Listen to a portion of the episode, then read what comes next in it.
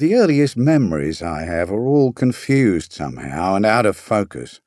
For instance, I've always known I had a sister, an older sister. All my life she's been somewhere in the deepest recesses, either of my memory or my imagination. Sometimes I can't really be sure which. And she was called Kitty.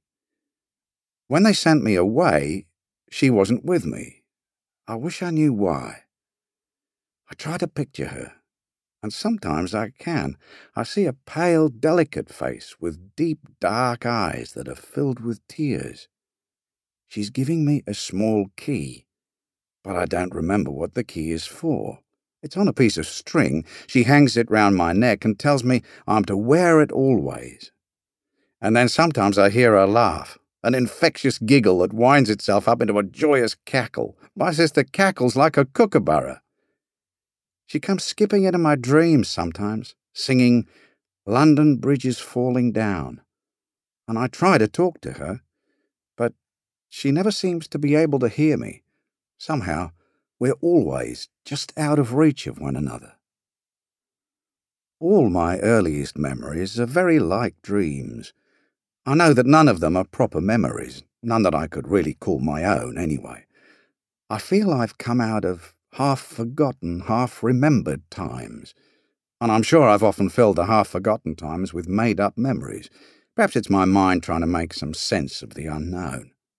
So I can't know for certain where the made up ones end and the real ones begin. All the earliest childhood memories must be like that for everyone, I suppose, but maybe mine are more blurred than most, and, maybe that's because I have no family stories to support them. No hard facts, no real evidence, no certificates, not a single photograph. It's almost as if I wasn't born at all, that I just happened. Arthur Hobhouse is a happening. I've been a happening for 65 years or thereabouts, and the time has come now for me to put my life down on paper. For me, this will be the birth certificate I never had. It's to prove to me and to anyone else who reads it that at least I was here, that I happened. I'm a story as well as a happening, and I want my story to be known, for Kitty to know it, if she's still alive. I wanted to know what sort of a brother she had. I want Zita to know it too, although she knows me well enough already, I reckon, warts and all. Most of all, I want Allie to know it, and for her children to know it, when they come along. And her children's children too. I want them all to know who I was, that I was a happening, and I was a story too. This way, I'll live on in them I'll be part of their story, and I won't be entirely forgotten when I go. That's important to me. I think that's the only kind of immortality we can have, that we stay alive only as long as our story goes on being told.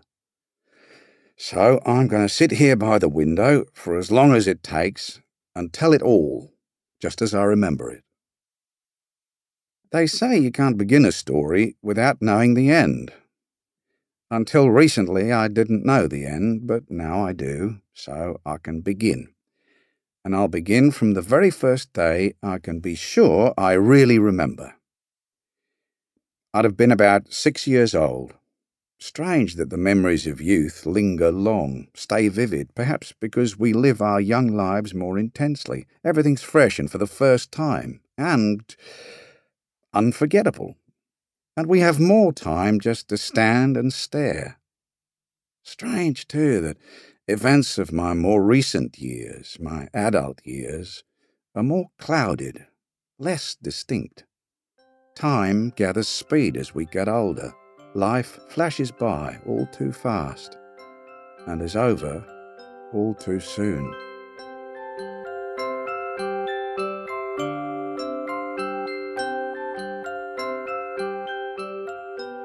three red funnels, and an orchestra. There were dozens of us on the ship, all ages, boys and girls, and we were all up on deck for the leaving of Liverpool, gulls wheeling and crying over our heads, calling goodbye. I thought they were waving goodbye. None of us spoke. It was a grey day with drizzle in the air, the great sad cranes bowing to the ship from the docks as we steamed past. That's all I remember of England. The deck shuddered under our feet. The engines thundered and throbbed as the great ship turned slowly and made for the open sea ahead, the mist rolling in from the horizon. The nuns had told us we were off to Australia, but it might as well have been to the moon. I had no idea where Australia was. All I knew at the time was that the ship was taking me away, somewhere far away, over the ocean. The ship's siren sounded again and again, deafening me, even though I had my hands over my ears. When it was over, I clutched the key around my neck, the key Kitty had given me, and I promised myself and I promised her I'd come back home one day. I felt in me at that moment a sadness so deep that it's never left me since. But I felt, too, that just so long as I had Kitty's key, it'd be lucky for me, and I'd be all right. I suppose we must have gone through the Suez Canal. I know that most of the great liners bound for Australia did in those days, but I can't say I remember it. There's a lot I do remember, though the three pillowbox red funnels, the sound of the orchestra playing from first class where we weren't allowed to go. Once they even played London Bridge is Falling Down, and I loved that because it always made me happy when I heard it. I remember mountainous waves higher than the deck of the ship, green or grey or the deepest blue some days, schools of silver dancing dolphins, and always, even in the stormiest weather, seabirds skimming the waves or floating high above the funnels. And there was the wide, wide sea all around us, going on, it seemed to me, for ever and ever, as wide as the sky itself. It was the wideness of it all I remember, and the stars at night, the millions of stars. But best of all, I saw my first albatross, he flew out of a shining wave one day, came right over my head, and looked down, deep into my eyes. I've never forgotten that. The ship was, in a way, my first home because it was the first home I can remember. We slept two to a bunk, a dozen or more of us packed into each cabin, deep down in the bowels of the ship, close to the pounding rhythm of the engines. It was cramped and hot down there, and reeked of diesel and damp clothes. And there was often the stench of vomit, too, a lot of it mine. I was in with a lot of other lads, all of whom were older than me, some a lot older. I was in trouble almost from the start. They called me a softy because I'd rocked myself to sleep at night, humming London Bridges Falling Down, and, and because I cried sometimes. Once one of them found out I wet my bed, too. They never let me forget it. They gave me a hard time, a lot of grief. They thumped me with pillows, hide my clothes, hide my shoes, but sending me to Coventry was the worst. Just refusing to speak to me, not even acknowledging my existence. I really hated them for that. They reserved this particular punishment for when I was at my most miserable, when I'd been sick in the cabin.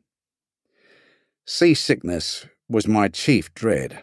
It came upon me often and violently, to begin with, I'd do what everyone else seemed to do I'd vomit over the rail, if I could get there in time. It was while I was doing this one day that I first met Marty. We were vomiting together, side by side, caught one another's eye, and shared each other's wretchedness. I could see in his eyes that it was just as bad for him. It helped somehow to know that. That was how our friendship began. Some kindly sailor came along and took pity on us both. He gave us some advice, when it gets rough, he told us, you should go below, as far down as you can go. It's the best place because down there you don't feel the roll of the ship so much. So that's what we did.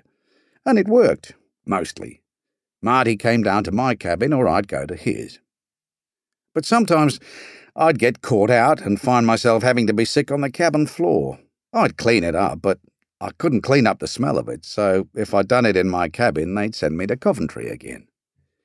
It was to avoid having to face them that I sought out Marty's company more and more. I think it was because I felt safe with him. He was a fair bit older than me, about ten he was, older even than the boys in my cabin, and taller too, the tallest of all of us. And tall was important. I never asked him to protect me, not as such, but I knew somehow he might, and as it turned out, he did. We were up on deck, the two of us, watching an albatross gliding over the waves. Like me, Marty loved albatross, when a gang of these lads from my cabin were suddenly there behind us. They were northern lads, all of them. Sometimes I could hardly understand what they said. One of them, their ringleader, Wes Snarky, started calling me names and taunting me. I can't remember why. I was nowt but a poxy cockney. Marty stared at Wes for a moment. He just walked right up to him and knocked him flat, one punch. Then he said, very quietly, I'm a cockney too. They all slunk away, and after that, life got a whole lot easier for me down in the cabin. It might have been just as hot and sticky, just as crowded and smelly, but at least they more or less left me alone. All Marty's doing. It was Marty, too, who explained it all to me why we were on the ship, where we were going, and why. I don't know how much, if anything, I'd understood before. We were going to Australia. That was all I knew for certain. All of us, Marty said, had been specially chosen from all the orphans in England to go out and live in Australia. That's what he'd been told. Australia, he said, was a brand new country where there hadn't been a war, where there hadn't been bombings and rationing, where there was lots of food to eat, huge parks to play in, and beaches too. We'd be able to go swimming whenever we liked. I told him I couldn't swim, and he said he'd teach me, that I'd soon learn. And he explained we weren't ever going to be sent to an orphanage again like the ones we'd grown up in, but instead, we were all going to live in families who wanted to look after us. So, with all that to look forward to, it was worth being seasick for a while, wasn't it? Nothing was worth being seasick for, I said, and I promised I'd never ever set foot on a ship or a boat again, not for all the tea in China. It was a promise I singularly failed to keep. Often. During that whole long voyage into an uncertain future, Marty cheered my spirits. He became like a big brother to me, which was why I confided in him about Kitty about how she'd been left behind and how much I missed her. I showed him the lucky key she'd given me. I could never think of her or even say her name without crying. But Marty never seemed to mind me crying. But he did mind me humming London Bridge is Falling Down. Said I was always doing it, and couldn't I hum another tune? I said I didn't know any others. He told me that, like as not, Kitty would probably be coming out to Australia on another ship, that there wasn't room on this one, which was why they hadn't let her on, that I'd see her again soon enough. that was Marty through and through, always hopeful, always so certain things would work out. But Marty, as I discovered later, didn't just hope things would get better, he'd do all he could to make sure they did, too. You need people like Marty just to keep you going. Even if things don't seem to be working out quite as you'd like them to, you need to feel they're going to, that all will be well in the end. If you don't believe that, and sometimes in my life I haven't, then there's a deep black hole waiting for you. A black hole I came to know only too well later on. I learned a lot from Marty on that ship about hope, about friendship. Mighty Marty, everyone called him, and it was a nickname that suited him perfectly.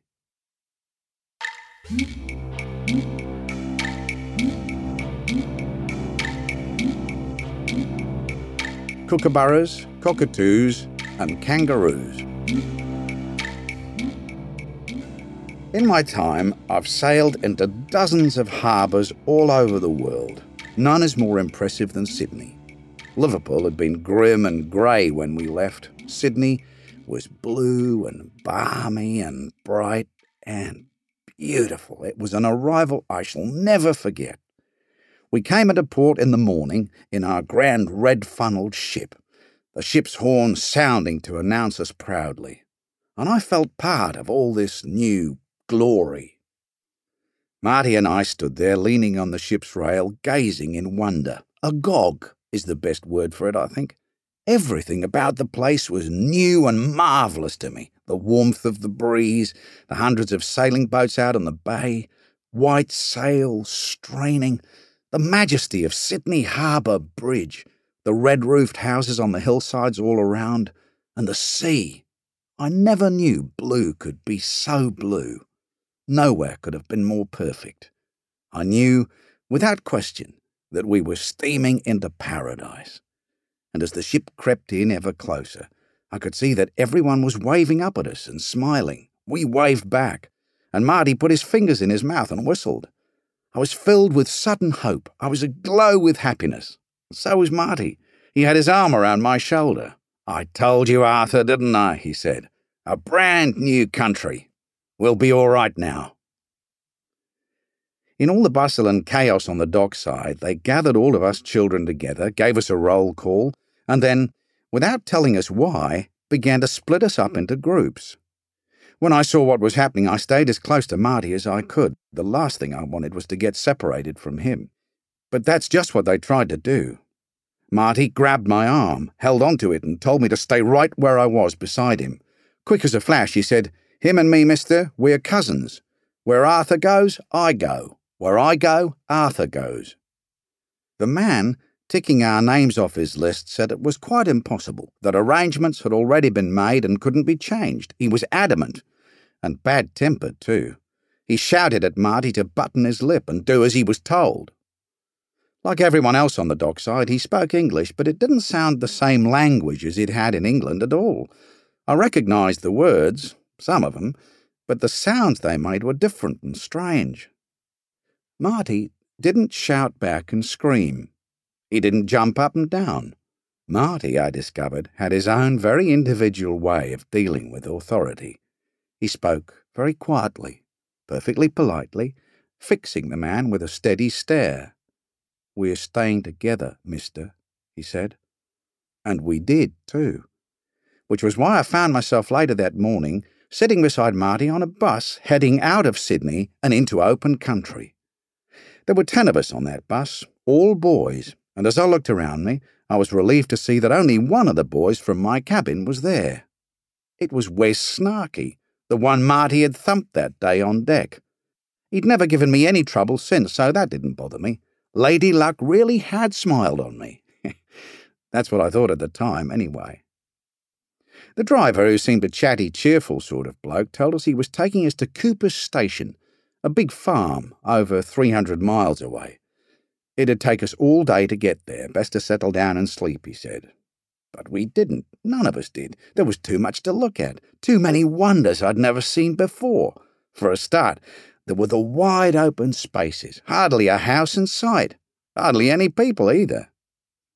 But that wasn't all that amazed me that first day in Australia all the animals and birds were as different and strange to us as the country itself. The bus driver told us what they were, and it turned out their names were about as odd as they were themselves kookaburras and cockatoos and kangaroos and possums. They didn't even have the same trees we had back home in England. They had gum trees and wattle trees instead. This wasn't just a different country we were in, it was more like a different planet and the scrubby surface of this planet seemed to go on and on, flat on every side as far as the horizon, which shimmered blue and brown and green. And the towns we drove through were like no towns I'd seen before. They had great, wide, dusty streets, and all the houses were low. If you saw another car, it was a surprise. I was hot and dusty and thirsty on that bus, and I thought the journey'd never end. But I was happy. I was happy to have arrived, happy not to be seasick any more. Tired though we were, we were buoyed up by the excitement of it all. This was a new adventure in a new world. We were on a bus ride into Wonderland, and we were loving it, every single moment of it. Evening was coming on by the time we got to Cooper's station, but we could still see enough. We could see it was a place on its own, way out in the bush, and we could tell it was a farm. I mean, you could smell it straight away the moment we clambered down off the bus. There were huge sheds all around, and you could hear cattle moving and shifting around inside. and from further away in the gloom, there was the sound of a running creek and ducks quacking raucously.